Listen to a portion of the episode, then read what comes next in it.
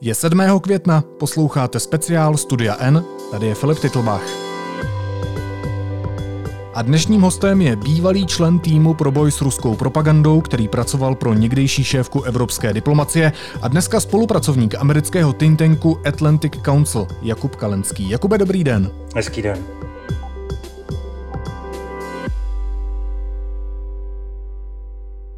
Řekněte mi na úvod, jakou podobu má dneska hybridní válka. Na jakém hřišti se dneska hraje? No, má podobu dost, dost výrazně asymetrickou. Eh, zatímco, zatímco třeba Rusko nebo Čína eh, se s námi jednoznačně v konfliktu cítí a podle toho se chovají a přizpůsobují tomu v podstatě jako jakoukoliv interakci eh, s námi, jako se západním světem, tak u nás nacházíme spoustu dost lidí, kteří říkají, že v žádném konfliktu nejsme. Čili ono se tomu ani nedá říkat moc Eh, hybridní válka, protože ve válce ty dvě strany jsou si celkem vědomi toho, že, že v konfliktu jsou a chovají se podle toho. A tady máme takovou asymetrickou situaci, kdy eh, v konfliktu je jedna strana a, a druhá strana ne. Já občas říkávám, že zatímco eh, my bychom hrozně rádi s Rusy hráli šachy, tak oni s námi už dávno boxují.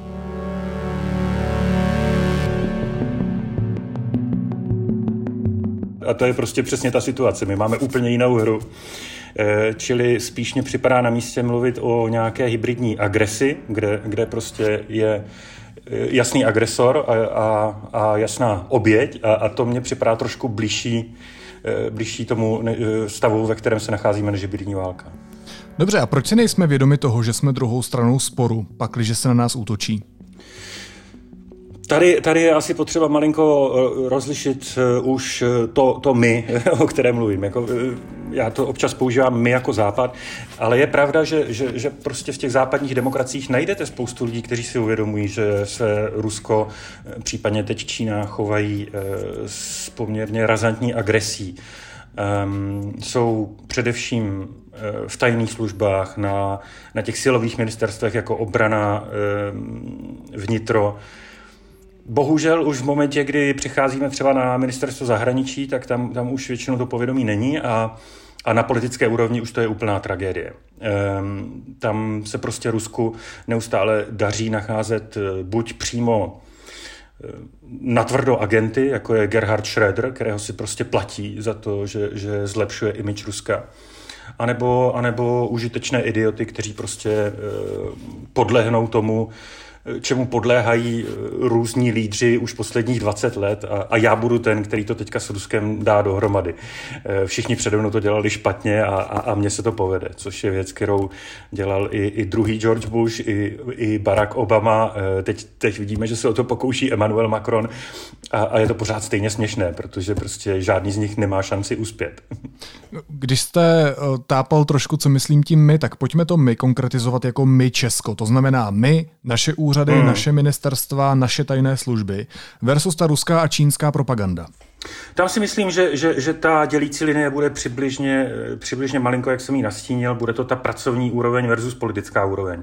Nakolik se bavím eh, s těmi lidmi z bezpečnostní sféry, ať to jsou lidi, kteří eh, sedí na obraně eh, nebo, nebo na vnitru, nebo uh, ostatně i, i na tom ministerstvu zahraničí našem mně připadá, že, že uh, ti úředníci chápou, že jsme, že jsme v nějakém sporu. Lidé ze služeb, uh, ať už to píšou třeba do těch veřejných zpráv, nebo prostě co se člověk tak jako doslechne, eh, tak, tak ano, ano, připadá mi, že ti lidé, kteří se tím živí, eh, tak to, tak to vědí, občas to i píšou právě veřejně.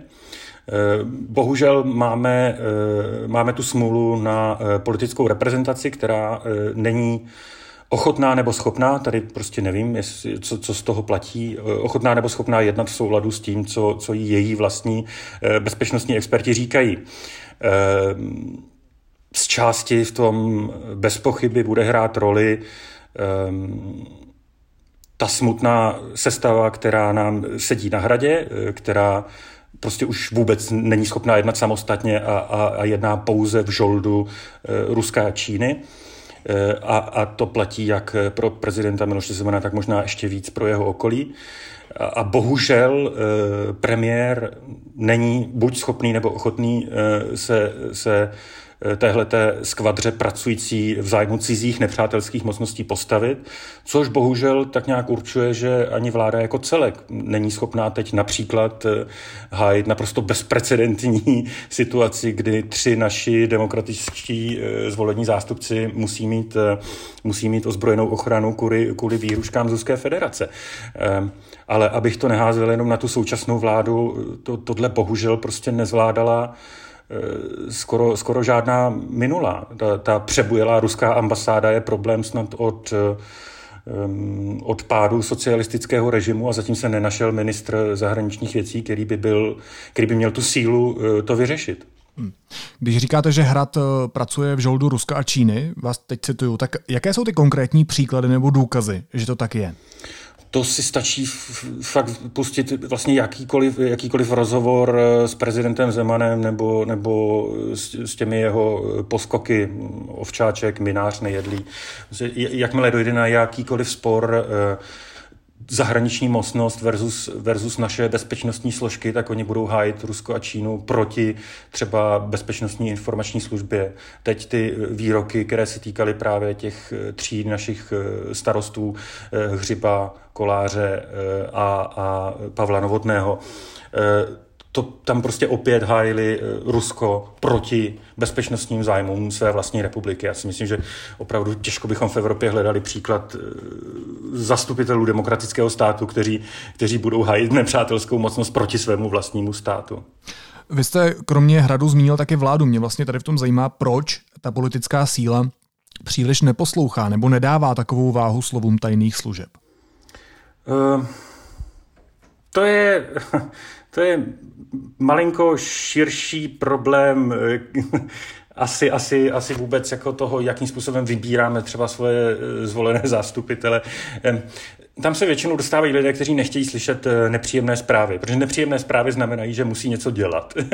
Jim by nejvíc vyhovovalo, kdyby prostě mohl zůstávat status quo a oni se mohli soustředit na statusy čau lidi. Jako, no, ale, ale prostě tady by opravdu byla potřeba nějaká práce, no, a byla by potřeba nějaká práce, která, eh, která nebude třeba úplně příjemná, protože, protože bude následovat nějaký tlak eh, ze strany Ruské federace a, a, a následoval by bez pochyby tlak ze strany hradu, tedy proti tomu, aby, aby se Česká republika bránila eh, ruské agresi.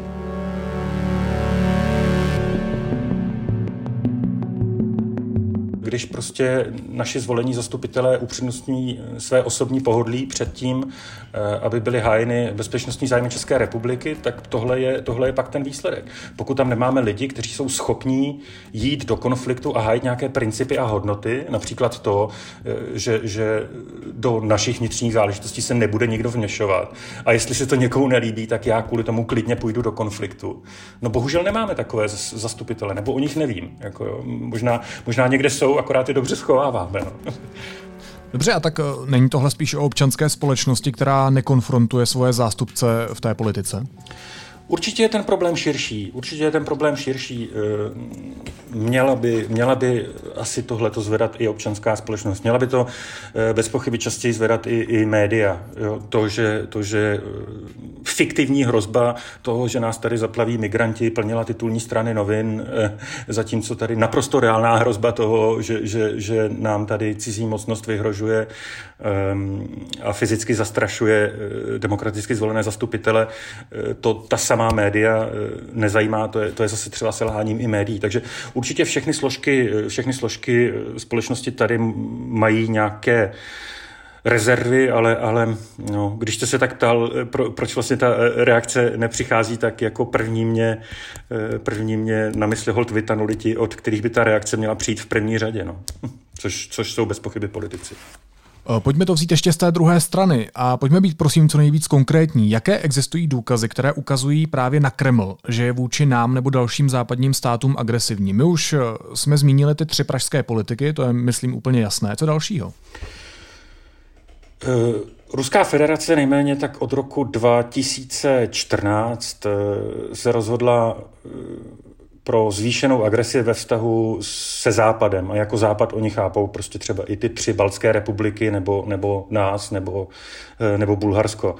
A od té doby my vidíme eh, jednak eh, razantní vývoz té kremelské propagandy, která se týkala v té počáteční fázi především války v Ukrajině, ale posléze si právě hledala i třeba místní témata a viděli jsme to třeba v těch amerických volbách 2016, které byly silně medializované, kde se vlastně ty ruští trolové hodně soustředili eh, třeba na rasovou otázku a na to, aby zhoršili vlastně eh, vztahy mezi těmi, mezi těmi jednotlivými eh, minoritami nebo mezi těmi minoritami a tou většinou.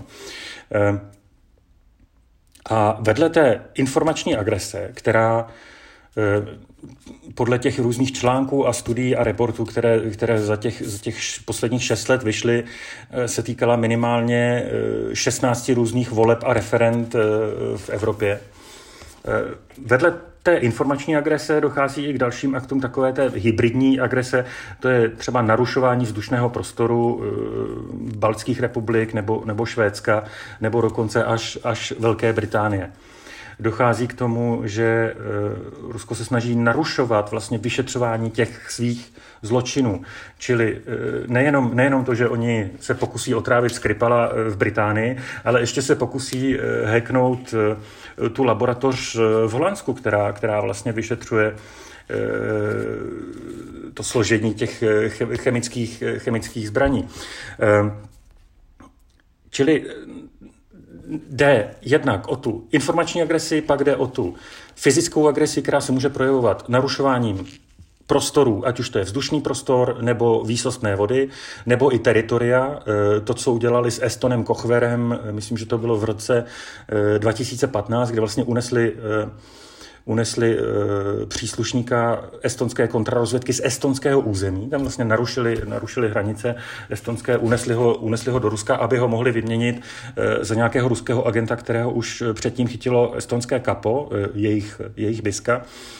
E, pak dochází k těm aktům agrese typu otrávení Skripala nebo vražda Changošviliho teďka eh, nedávno v Berlíně, asi, asi před půl rokem. Eh, pokus o atentát eh, v Černé hoře 2016 na, na premiéra kvůli tomu, že Montenegro mělo vstupovat do, do NATO.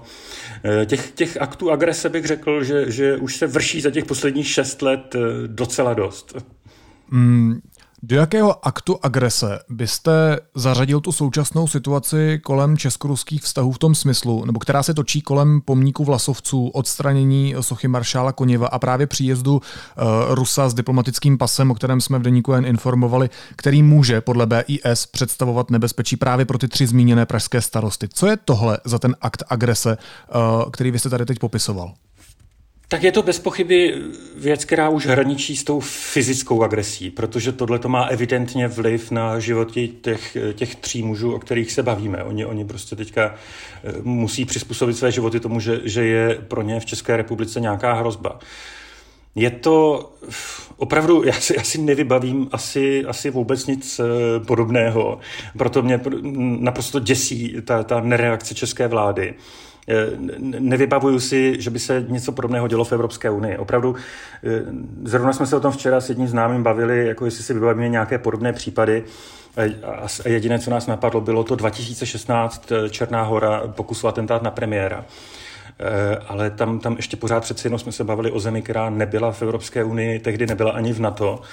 Pravděpodobně si Rusové mysleli, že si tam mohou dovolit o něco víc. My jsme v Evropské unii, jsme v NATO a ta nereakce je naprosto tragická v tom, že Rusům ukazuje, eh, že prostě můžou jít ještě dál. Tohle to, prostě, oni tady nekončí. To je, to je další problém eh, s těmihle těmi akcemi. Oni, oni, když narušujete vzdušný prostor Velké Británie eh, svojí stíhačkou, to není tak, že vy si trénujete invazi. Vy testujete, co dělá, ten, co dělá ta obrana soupeře, abyste věděli, co bude dělat v momentě, kdybyste tu invazi zkoušeli.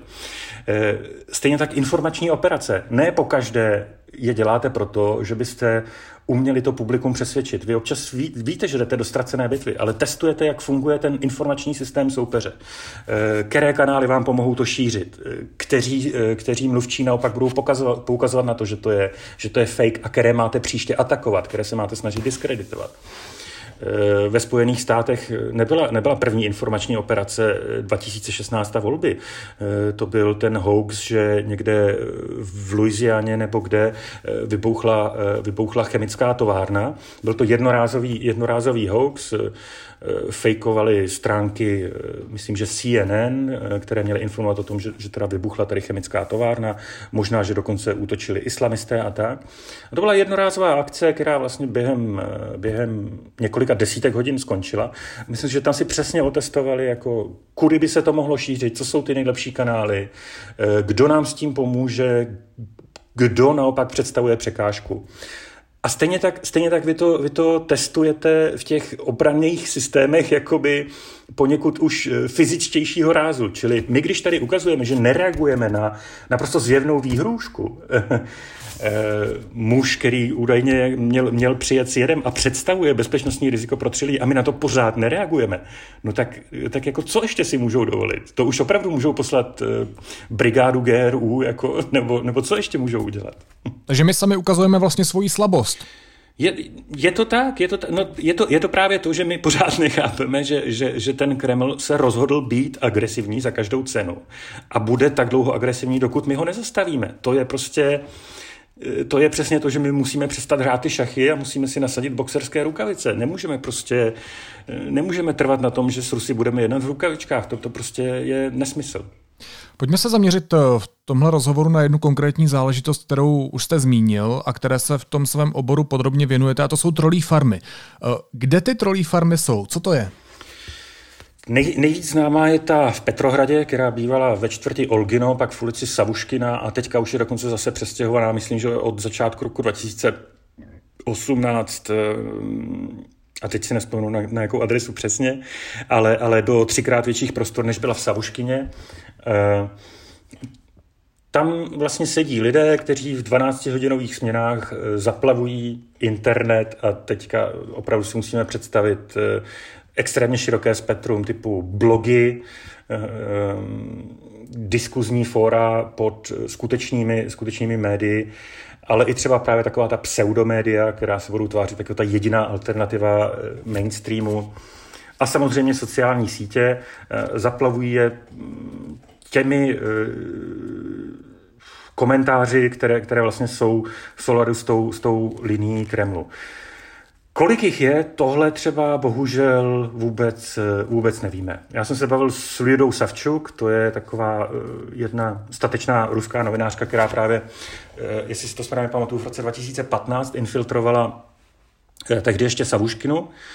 A, a ona, ona říkala, že z toho, z toho, jak se tam bavili ti vedoucí, tak bylo naprosto, naprosto patrné, že ta Petrohradská trolí farma není jediná, není jediná v Rusku a, a že spíš dokonce není jediná ani na světě. Ale bohužel, bohužel prostě eh, novináři v dalších zemích buď, buď nejsou tak kvalitní investigativci a nebo neměli takové štěstí, ale bohužel o těch fabrikách v dalších zemích toho mnoho nevíme. Eh, co se tomu nejvíc blížilo z posledního roku, tak eh, to byl tuším objev eh, CNN a, a myslím, že jim v tom pomáhalo i, i, i, i ruské investigativní, eh, ruští investigativní novináři eh, pro, z Projekt Media. A ti odhalovali trolí farmy v Africe, které opět zakládal Jevgení eh, Prigožin, ten samý člověk, který je zodpovědný za tu, za tu slavnou petrohradskou trolí fabriku, oligarcha, kterému se přezdívá Putinův kuchař, protože, eh, protože kdysi vařil v Kremlu a, a, a na to konto pak dostal zakázky na vyváření snad ve všech moskevských školách a podobně. Takže je to... Um, je to taková um, entita, kde uh, Kreml může velice snadno říct, my s tím nemáme nic společného, nicméně, uh, nicméně každý, kdo um, si o Rusku aspoň přečetl jeden článek, tak ví, že, že prostě žádná takováhle operace uh, takovéhleho rozsahu s takovými, s takovými cíly, jako třeba právě americké, americké volby, by nemohla, by nemohla proběhnout bez požehnání Kremlu. Takže jsou to určitě lidé, kteří jednají pokud ne na přímý rozkaz, tak minimálně v souladu eh, s potřebami Kremlu. Pojďme ještě chvíli uh, zůstat u toho, jak vlastně tyhle trolí farmy vypadají. To jsou nějaké místnosti, kde sedí lidi u počítačů, nebo jsou to třeba eh, celé bloky domů, abychom si to dokázali představit? Tak my, my máme videa z té, z té Savuškiny, to právě natáčela Liuda a, a ještě jeden, ještě jeden ruský novinář, ne, už jméno jsem teď bohužel, bohužel zapomněl. A mm, tam to, tam to vypadalo v podstatě e, jako kanceláře plné, plné počítačů. No. Trošku, trošku jako kdybyste přišel do nějakého českého newsroomu, akorát takové malinko víc, víc strohé a, a, a míň, míň novinářské. Ale no, hromada, hromada počítačů, hromada lidí, e, u dlouhých stolů, e, mají tam mít. Teďka, teďka jenom musím, musím upozornit, že my vlastně nejvíc těch svědectví máme přesně tady z toho roku 2015 a bohužel, bohužel od té doby, co, co vynesli svědectví ti ruští novináři, tak ehm, ta továrna velice razantně zvýšila bezpečnostní opatření a, a my, už, my už od té doby žádného whistleblowera, eh, pokud, pokud aspoň jsem to správně sledoval, tak za těch pět let vlastně jsme neměli. Takže my jako teďka možná některé informace už budou mírně zastaralé, ale eh, tak bylo to tehdy, tuším, asi, asi 240, 260 lidí, kteří pracovali na dvě 12-hodinové směny plat eh, z takového petrohradského nadprůměru, takže se to vyplácelo třeba i právě nějakým začínajícím novinářům, kteří, kteří nemohli sehnat eh, slušnou práci. Um, ti vedoucí přísně kontrolují, jestli naplňujete tu denní nebo hodinovou a denní kvótu těch, těch komentářů. Um, jsou, tam, jsou tam různé sekce. Liuda pracovala v té ruské ale právě byla tam, byla tam stoprocentně i nějaká sekce právě na angličtinu, eh, která, to zase víme díky, díky zprávám ze Spojených států, protože tam na rozdíl od Evropy, tam na rozdíl, eh, na rozdíl od nás vyšetřují tyhle ty informační útoky, tak díky těm jejich vyšetřováním víme, že, že ta eh, americká kancelář se vlastně za ten rok před volbami taky asi ze čtyřnásobila a dostávala výrazně víc peněz. Eh, čili evidentně se to přizpůsobuje těm aktuálním potřebám. Dá se asi čekat, že když teda v roce 2017 eh, ty eh, informační aktivity Ruské federace směřovaly třeba na francouzské prezidentské volby a na německé parlamentní, tak pravděpodobně, pravděpodobně se snažili navýšit počet lidí, kteří pracují v těch německých a francouzských sekcích co tak vypravovali, bylo tam to takové dost, dost jako spartánské, strohé a hodně zaměřené eh, na výkon. Eh, koukejte, koukejte datlovat trolíci, když vás za to platíme. Vy jste říkal, že tam byly občas třeba i začínající novináři, tak mě zajímalo, to jsou jako nějaké tajné budovy, nebo jsou to vyloženě sídla i nějakých mediálních firm, které jsou běžně dohledatelné? Protože pak tady ale vlastně je otázka, proč se nedají najít tyhle trolí farmy. No, tak tahle ta jedna, o které víme, tak ta, ta byla lokalizovaná. To byla ta Savuškina 55 a to, to právě, myslím, že když jako do Google dáte eh, Petrohradská trolí fabrika, tak tohle bude ta budova, která vám vyleze. Pak eh, ta budova po roce 2018, eh, ta si myslím, že už je taky známá. Ale spíš prostě vás nepustí dovnitř. To, to byl právě pak třeba zase případ, když když finská novinářka Jessica Aro šla, šla ověřovat tady ty informace a vypravila se do Petrohradu, Eh, tak ona se tam zkoušela dostat do té trolí fabriky a nepustili ji tam samozřejmě. Jo? Takže eh, vy i můžete vědět, že v tom baráku e, sídlí, e, ono se to nebude jmenovat, že trolí fabrika, jmenuje se to tuším e, informační, informační agentura, Internet Research Agency, něco takového, inter, e, no, Internet Research Agency. Um, ale e, tak vy, vy i můžete vědět, že, že, že, tam, že tam pravděpodobně sídlí něco takového. Myslím si, že tam v tom nové baráku tam jsou, tam jsou ty další Prigožinovy firmy, uh, to se jmenují snad nějak Ozero nebo nějak takhle. Uh, jako, jako každý oligarcha má, má prostě jako nějakou síť firem a v té síti firem je poměrně snadné schovat, jako uh, co kde přesně na které adrese sídlí, ale, ale předpokládám, že ti lidé v Pítěru jako vědí, že uh, Tady máme barák, kde se eh, po každé v 8 ráno vystřídá 400 lidí ven a 400 lidí dovnitř, tak to, to, si, to si asi všimnete. Takže to, to my asi i víme, eh, že ty baráky existují, spíše problém dozvědět se, co, co přesně se tam děje, eh, na čí příkaz, eh, jak je to koordinované. Jo? To, to jsou třeba dřív bývaly ty instrukce přímo z Kremlu předávané na papíře, ještě někdy okolo roku snad 2014. Akorát tohle to samozřejmě zase unikalo do médií, takže od té doby se začaly předávat ústně, aby to už nemohlo unikat. Čili vy pak, i když, i když se dopátráte k tomu, že tady sídlí nějaká skupina lidí, která pracuje třeba na tomhle úkolu, tak máte problém dopátrat se toho, že dostávají úkol tady od toho člověka na pokyny tady toho Alexeje Gromova z prezidentské administrativy. Takže my vlastně známe z těch dřívějších případů strukturu těch vedoucích a do jak vysokých pater to sahá. Přibližně, neúplně dokonale, protože zase spousta těch věcí prostě bude eh, v tom, v tom vágním systému, jako nebude úplně na papíře, že jo? Eh, ale jako přibližně známe tu strukturu, co se třeba ví, eh, to, to víme díky nejenom třeba novinářům, ale já jsem, já jsem jednou jako s tím konfrontoval pseudonovinářku z Russia Today a, a ona mi to přiznala, že se to odehrává každý pátek v Kremlu. Byly prostě porady mezi vedením Kremlu nebo, nebo těmi lidmi zodpovědnými za informace a, a, a tisk a šéf redaktory těch ruských médií. A tam prostě dostávají instrukce, o čem mají ten následující týden informovat.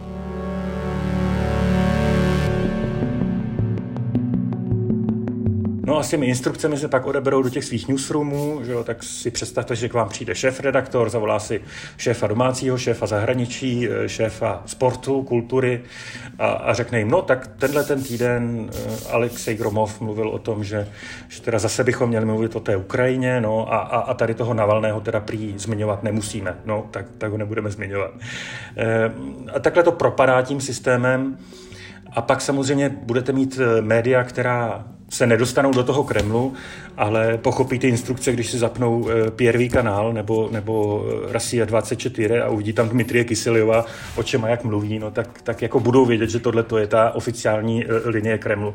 Tohle je třeba, proto třeba bude podstatný ten Sputnik u nás, že jo. To nebude tak, že ten Sputnik by měl čtenost ve tisících denně, ale on bude podstatný, protože bude udávat tón těm dalším prokremelským portálům a oni budou vědět, jak mají o některých věcech informovat. No a úplně stejně právě budou fungovat ti nejpodstatnější propagandisté pro ta, pro ta ruská média širšího dopadu. Takže je to o nastavování té agendy. My budeme v deníku N vydávat knihu Putinovi trolové, kterou napsala právě slavná finská novinářka Jessica Aro, o které už jste mluvil. Ona v ní vypráví právě o tom objevu Petrohradské trolí farmy na dezinformace. Kolik takhle velkých konkrétních objevů, jaký třeba předvedla tahle finská novinářka v ruce máme?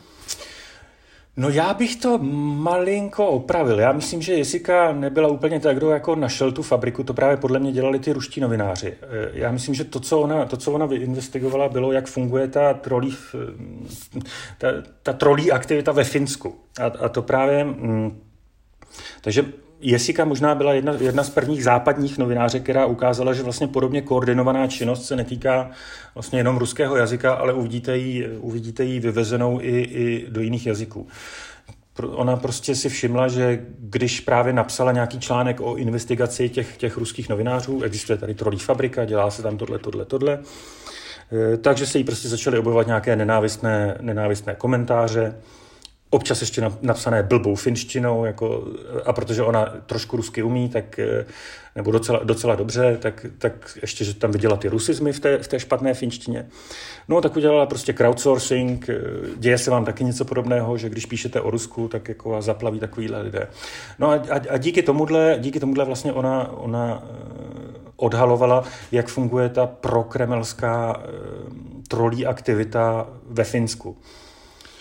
Um, do toho Petrohradu jela, ale, ale nakolik si to pamatuju, oni právě, oni právě do toho baráku úplně nepustili. No. A o, o tom baráku podle mě věděla už, už, z těch, už z těch eh, ruských investigací, takže není to úplně tak, že by ho, že by ho přímo odhalila. No. A vy se s Jessikou znáte?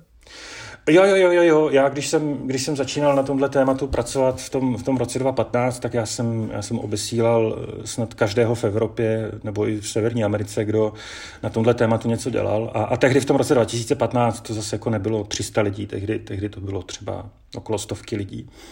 A, a Jessica byla jeden z těch lidí, se kterými eh, jsme byli docela často v kontaktu, pak jsme se jednou potkali eh, v Bruselu, kde byla na nějakém slyšení v Europarlamentu a docela jsme se jí zkamarádili, stavoval jsem se pak za ní eh, v Helsinkách na její narozeniny a když vlastně kstila tady tu knihu, eh, což bylo loni eh, v říjnu snad, asi, asi, asi v září, v říjnu, tak jsem se, tak jsem se tam tak mě tam právě pozvala na křesté knihy, na, na tu konferenci, kterou k tomu měla, tak jsem, tam, tak jsem, tak jsem jí tam dělal mluvící, mluvící hlavu. To znamená, že Finsko má podobný problém eh, jako třeba ty středoevropské země nebo třeba jako balkánské země a tak podobně? Ano a ne.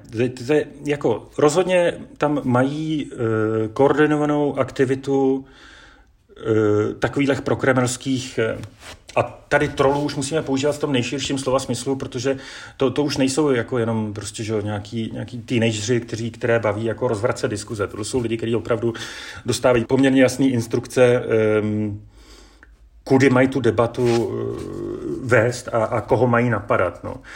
Um, takže na jednu stranu, na jednu stranu tam tohle to mají a na druhou stranu Finsko má ohromnou výhodu eh, oproti právě třeba středo- nebo východoevropskému prostoru, že eh, tam mají eh, mnohokrát vyšší mediální gramotnost, čili Finové daleko víc konzumují ta solidní média. Tohle se třeba ukázalo krásně na příkladu toho Sputniku, který, který jsem před chvílí zmínil. Sputnik se pokoušel otevírat ofisy ve všech čtyřech skandinávských zemích, v Dánsku, Švédsku, Norsku i Finsku. Po pár měsících je museli zavřít, protože ty Finové, Norové to prostě nečetli. Právě pravděpodobně proto, že třeba ty lidi tam mají daleko vyšší znalost angličtiny a vy, když si chcete přečíst zahraniční zprávy, tak nepotřebujete něco napsané v blbé finštině, když si můžete jít jako na CNN eh, pro daleko lepší zpravodajství eh, v jazyce, kterému rozumíte že mají daleko vyšší mediální gramotnost. Finsko je dokonce dávané jako příklad země s tou, s tou nejlepší, nejlepší v Evropě. Eh, a mají daleko vyšší důvěru eh, ve státní instituce, čili tam jako trošku méně, méně snadno uspějete s těmi konspiracemi, eh, vláda vám lže, zatajuje vám blížící se migrantskou vlnu. Tam prostě, když jako vláda řekne sorry, ale Finsku žádná migrační vlna nehrozí, tak se Fini uklidní a nebudou, nebudou hysterčit. Na druhou stranu, co, co nám ten finský příklad ukazuje, je, že, že jak někteří, někteří lidé si myslí, že když, když prostě jenom navýšíme mediální gramotnost, eh, tak celý problém bude vyřešen. Eh, tihle lidé prostě žijí v totálním bludu jako a evidentně neviděli třeba, eh, jaká je situace ve Finsku. To je prostě země s nejvyšší mediální gramotností na světě a přesto tam mají problém s tou ruskou propagandou a s těmi ruskými troly. Takže prostě není to tak, že, by, že bychom tohle mohli vyřešit jenom tak, že vzděláme, vzděláme lidi. Eh, Jakube, ještě poslední věc. Jsou nějaké takové organizace v Česku? Sídlí tady nějaká trolí farma? Tak eh, já bohužel nevím o tom, že by tady byl nějaký, nějaký barák, eh, ze kterého, ze kterého by se organizovaly podobné akce, jako, jako se organizovaly v, to, v tom Petrohradu. Samozřejmě, když se podíváme na, na to, jakým způsobem fungují ta dezinformační média u nás v České republice, těch asi 30 nebo 40 pseudomédií, eh, která denodenně šíří v podstatě stejné prokremelské konspirace. Opravdu bych se divil, kdyby tam nějaká míra koordinace a nějaká míra command and control eh, nebyla, eh, protože to prostě vypadá, že tam je. Na druhou stranu bohužel my ji nemáme, my ji nemáme takhle dobře zmapovanou, jako ji mají eh, právě třeba eh, ti ruští investigativci, nebo do nějaké míry se to povedlo třeba, třeba i investigativcům v, po, v pobaltských republikách odhalit, odhalit podobně, že, že ta místní prokremelská média opravdu dostávají instrukce z Moskvy. Eh, tady, tady bohužel ještě jsme tak daleko nedospěli, čili tady nakolik je mi známo, tak my nevíme, kdo dává instrukce eh, vedoucímu kolotoče, kdo dává instrukce těm, eh, těm facebookovým skupinám přátelé Vladimira Putina, nebo jak se to všechno jmenuje, kdo dává instrukce těm rozesílatelům řetězových mailů. Takže já, já fakt nevím, no. Může to sedět tady u nás na Smíchově, může to sedět eh, na, eh, na ambasádě na náměstí Borise Němcova. Eh, nevím, nevím. Říká expert na ruskou propagandu Jakub Kalenský. Jakoby díky moc a opatrujte se. Díky za pozvání, mějte se pěkně. A na závěr ještě dodám, že knihu od finské novinářky Jessiky Arosy můžete koupit na webu Deníku N, kde najdete crowdfunding, a to buď samotnou, nebo ještě s další knihou, nebo se s výhodněným předplatným, nebo obě knihy s předplatným, zkrátka těch možností a kombinací je tam hodně. Možná je ještě potřeba říct, že tou druhou knihou, kterou jsme se rozhodli vydat v českém překladu, jsou deníky, které si tajně psal ukrajinský režisér Oleh Sencov během svého pobytu v ruském vězení, kam byl nespravedlivě odsouzen na 20 let. Díky, že podporujete důležité knihy i nezávislou žurnalistiku. A naslyšenou v pondělí.